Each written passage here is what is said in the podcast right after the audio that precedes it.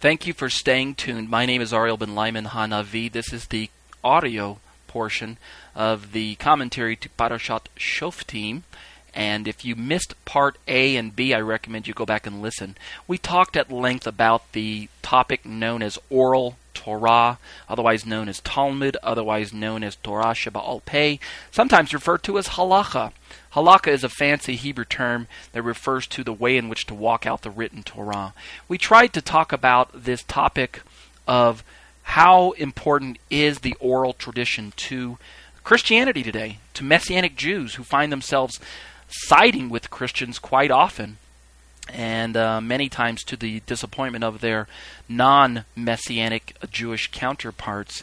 You see, today we have a discussion that is quite heated at times between whether or not the oral tradition carries weight for a Messianic Jew, certainly for a Christian, but Messianic Jews are people who find themselves, people such as myself, Messianic Jews find themselves caught in the middle between following the Jewish tradition that they were raised with or that they have embraced and following along with the Christian tradition that they have also embraced through the person and work of Jesus the Messiah it in fact is a difficult place to uh, navigate through, especially when we Messianic Jews hold so much respect for our own Jewish traditions, to include the writings of the rabbis, the Agadic materials, the Mishnah, um, uh, the Midrashic materials, uh, the Mishnahs and the, and the Gemaras, the Talmud, and all of these, um, all of these uh, areas carry with them um, a little bit of truth and a little bit of uh, personal opinion when you read through some of the Talmudic uh, writings, you're going to find that much of what they have to say is rooted squarely in the Torah of Moshe. But the uh, difficulty arises when we try and sort out what part of it applies to me as a Messianic Jew and what part of it does not apply to me because I do not espouse to everything that the rabbis teach. Particularly when many of the rabbis of the Talmud, we're not, we can't be certain which ones did and which ones didn't. But for the most part, it's a safe assumption to say that many of the teachers of the Talmud did not espouse to faith in Jesus. Therefore, their rulings are going to, in some way, necessarily contradict some of the things that Yeshua said. To be sure, if a tradition seeks, and whether it's rabbinic or Christian, it doesn't matter, but if a tradition seeks to separate believing Jews from believing Gentiles, excuse me, caught something caught in my throat there. If a tradition seems to separate believing Jews from believing Gentiles, then it's my experience that such a tradition needs to be jettisoned in within a messianic setting. Uh, believing Jews and Gentiles, as I um, am not ashamed to say, are both fellow heirs uh, to the to the covenants of promise that God has given to Abraham. If you are Gentile and you have placed your faith in Jesus, it doesn't matter if you have Jewish heritage or not. The Torah is your um, it is your uh, inheritance. It is your blueprint for godly living, and you do not need to be Jewish to follow the Torah. That is that is a primary thrust of the commentaries that I produce um, here at this website at graftedin.com. So getting back to the oral tradition and its relevance to Deuteronomy chapter 17, the rabbis of today seem to gain their impetus from Deuteronomy 17 and verses such as that that say that, hey, because the Torah says to appoint judges for your day, you are to listen to what the judges have to say, and we are those judges, the rabbis would claim. Now, in days gone by, um, that would have been more true for the Jewish communities when they we, were governing themselves.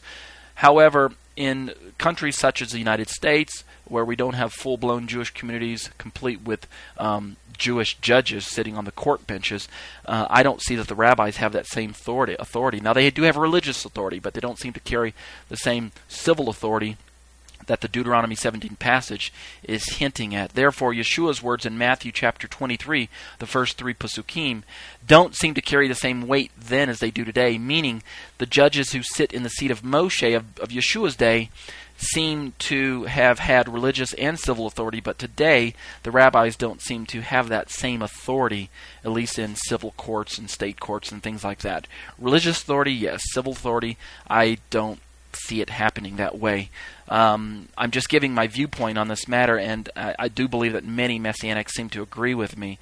David Stern lended his uh, opinion, we, we pulled a quote from him and that uh, he seems to see that Yeshua is actually transferring a certain amount of authority from the judges of that day of the first century over to the uh, the talmidim that he was raising up. Perhaps Yeshua knew that the temple was going to be destroyed and that there was going to be a power struggle. Perhaps that's why Yeshua warned us about um, the titles of rabbi and such later on in that particular passage, uh, where the um, matters of um, hypocrisy are concerned, leaders who bear titles that, that don't follow through with their own um, teachings are obviously hypocrites, and we are to be leery of such leaders. Also, when it comes to the title rabbi, um, if your authority is vested in an earthly man, and a man who calls himself father or rabbi, and you are not, as a believer, Yeshua, looking to the master as your ultimate authority, well, then you are already in a problematic position as well. Yeshua would caution you I am the ultimate rabbi. I am the ultimate father. I am the ultimate um, uh, leader and teacher in your community, and you do not need to pull your authority from an earthly man. Your ultimate spiritual authority rests on my, um, uh, uh, as it were, uh, um, what's the word I want to use? My ordination. if I were Yeshua speaking as a rabbi, I am the ultimate ordained rabbi, and you need to look to me. Uh, that's not, that's not to say that I don't believe that we can have messianic rabbis. I, I actually believe we can, um, but um, in the present community that I serve. At Kehilat Tenuva, we don't hold to such a halakhic ruling, and I submit myself to that halakha. Therefore, I go with their ruling that we don't use the term rabbi.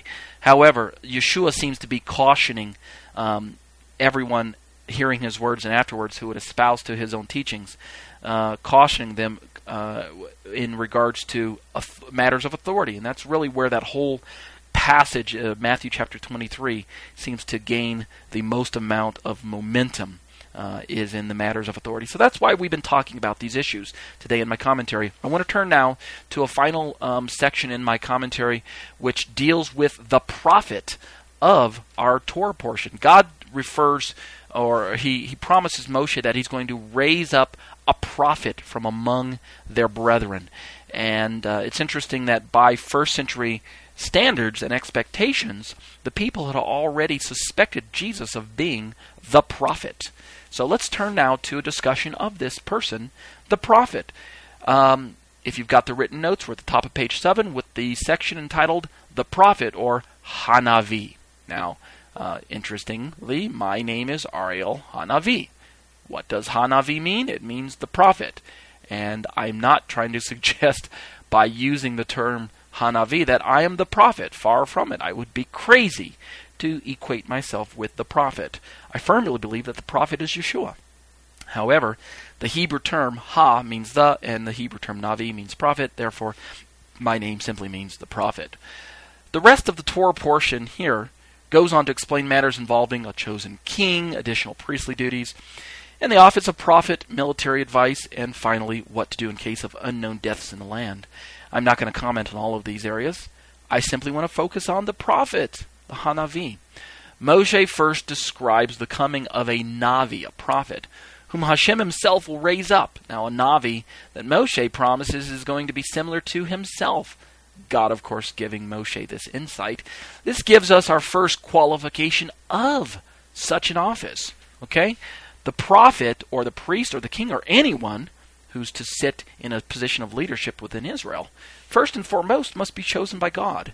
That is the first qualification of such an individual. He is chosen by Hashem. And that, of course, includes the prophet. The promise is given that in his mouth, the prophet, will be the words of Hashem. Accordingly, all the people are to listen to this man, to this individual. Whoever doesn't listen to the words which are spoken in the name of Hashem, well, then, you know the consequences. They're going to answer directly to the Holy One. This, by the way, gives us the second qualification of a Navi. A prophet is someone who speaks in the name of Hashem. He doesn't speak his own words. His authority is vested from heaven. Finally, Moshe tells us in this passage in Deuteronomy here, uh, he tells the people that if the Navi speaks presumptuously, or if the prophecy of the Navi doesn't come to pass, then the people are to then know that he is a false Navi, that he's a false prophet, and that eventually he must die. So Deuteronomy 18 is a very, very important prophet. I'm sorry, I'm sorry, a very important passage when helping us identify who exactly is a true prophet and who exactly are false prophets. Now, according to the apostolic scriptures, the Brit Chadashah, the renewed covenant, Yeshua did indeed fulfill this prophecy. You'd like to look for references in Matthew 11, verse 3. Uh, I think there's one possibly at Matthew 21, 11. You can look at Luke 7, 16, and possibly again at Luke 24, 19. Don't forget to look up John 1:21, John 6:14, Acts 3:22 and then look at Acts 7:37 to see that the prophet capital T H E capital P R O uh, P H E T the prophet was presumed to be Yeshua of that day. They looked at him and they said, "You know, we believe you're the prophet." Now, presumably because messianic expectation ran very high in the first century, many people were open to the fact that Yeshua was indeed, quote unquote, the prophet. They had read the scriptures and they had expected this man to come on the scene. Therefore, when Yeshua came, he fit the mold. They believed he was him. However, non messianic Judaism, and what was most likely, I believe, defensive theology against Yeshua, took another stance. Rabbi Shlomo Yitzhaki, aka Rashi. He lived from uh, 1040 to 1105 in the Common Era, or, or after the destruction of the temple. Um, he says that it means when he, you know refer, commenting on this particular passage, he says that it means that Hashem will raise up a prophet in Moshe's place, quote, and so on from prophet to prophet, end quote. That is, the passage here in Deuteronomy, let me just turn to it so I can give you the exact address um, that I'm referring to. Deuteronomy 18, verse 15 reads, quote, Adonai will raise up for you a prophet like me from among yourselves, from your own kinsmen.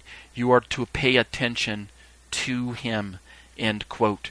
This pasuk is the one that I'm referring to that Rashi comments on. He says that it refers to, um, uh, uh, you know, that God will raise up a prophet in Moses' place, and so on from prophet to prophet. That is, Rashi goes on to say that the passage does not speak of only a single individual prophet to come, but of the Tanakh's many prophets, of whom Malachi, Malachi was the last.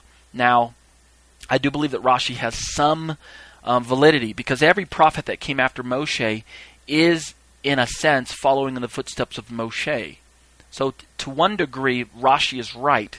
The passage is referring to every prophet who would come after Moshe. Everyone must agree with Moshe because Moshe is the premier prophet of the Tanakh. He is the he is the mold in which all the other prophets were to later step into because Moshe handed down the words of Torah and every other prophet must agree with Torah or else he is a false prophet. Therefore Rashi's statement is accurate to a degree. However, um, I believe there's a bit of room for disagreement, and I'm going to uh, uh, elaborate here in a moment. A well-known example of defensive theology, in case you're under, in case you're not sure what I'm referring to, is found in the 12th century creed of Maimonides, Rabbi Moshe ben Maimon, aka the Rambam, and he lived from 1135 to 1204 of the Common Era. Reading from the Yigdal, which is found in any standard prayer book these days, um, it reads, quote, I believe with perfect faith that the prophecy of Moshe Rabbeinu, Moses our teacher, peace be unto him, was true, and that he was chief of the prophets, literally father to the prophets, the Hebrew says, both of those who preceded him and those who came after him. Okay?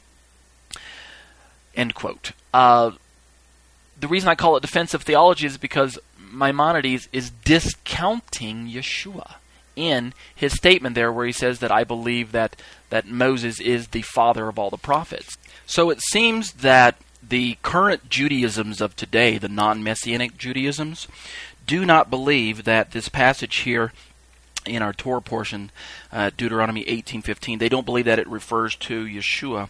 Instead, uh, they simply uh, leave it at its reference to the later prophets who would come after Moshe, which again, I believe carries some amount of um, accuracy in their interpretation of that. But to discount Yeshua as the ultimate fulfillment of this prophet um, ignores the uh, abundant historic uh, evidence that shows that the first century Judaism's were looking for a singular man to step into the role of the prophet, capital T H E, and that the same first century people um, were looking to Yeshua as the fulfillment of this. Let's again quote David Stern at length. Quote, was Yeshua, quote unquote, a prophet like Moshe? End quote. Yes, and more. A prophet speaks for God, which Yeshua did, but he also spoke as God. He spoke what the Father gave him to say, as did all the prophets, but he and the Father are one, according to John 10:31.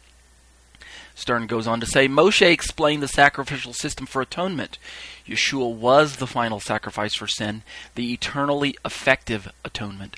Moshe established the system of Kohanim with his brother Aharon as the first Kohen Gadol of the tabernacle.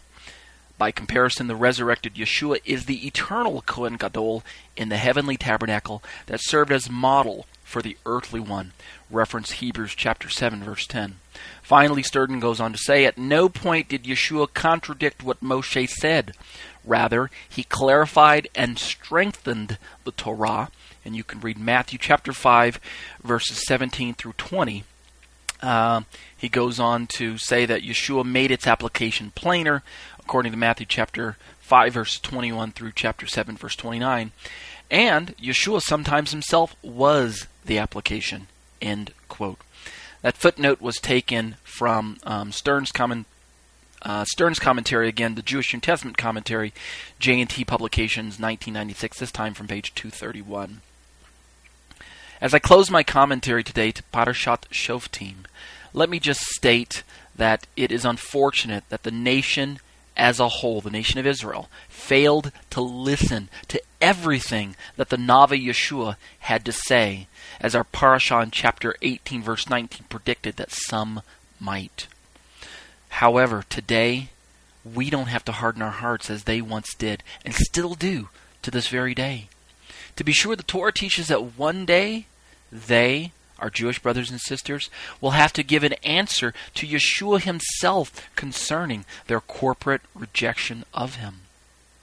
But the Torah also teaches that all day long Hashem has his arms outstretched to those who would listen to him and to his Messiah.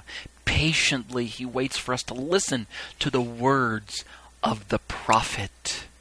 If you're Jewish today and you're listening to my podcast and you don't have Messiah, Yeshua, I might add, I urge you to listen to the words of the Navi today. Listen to his words, okay? Quote, Yes, indeed, I tell you, it wasn't Moshe who gave you the bread from heaven, but my Father is giving you the genuine bread from heaven. For God's bread is the one who comes down out of heaven and gives life to the world. They said to him, Sir, give us this bread from now on. Yeshua answered, I am the bread which is life. Whoever comes to me will never go hungry, and whoever trusts in me will never be thirsty. End quote.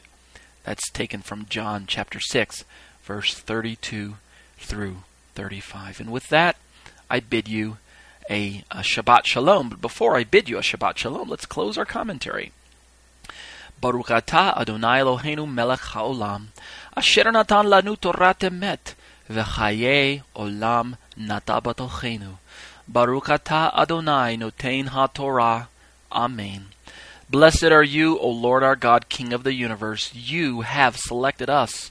I'm sorry, you have given us your Torah of truth and have planted everlasting life within our midst. Blessed are you, Lord, giver of the Torah. Amen. That concludes our show for today. Remember, because the Messiah has already come, the Torah is now a document meant to be lived out in the life of a faithful follower of Yeshua through the power of the Ruach HaKodesh to the glory of God the Father. It should not be presumed that it can be obeyed mechanically, automatically, legalistically, without having faith, without having trust in Hashem, without having love for God or man, and without being empowered by the Ruach HaKodesh. To state it succinctly, Torah observance is a matter of the heart, always has been, and always will be. My name is Torah teacher Ariel bin Lyman Hanavi. The intro and outro song was produced and performed by Ryan Kingsley. For information on contacting Ryan, you can reach me by email at yeshua613 at hotmail.com. That's Y E S H U A number 613 at hotmail.com. Or visit our website at graftedin.com. That's graftedin.com.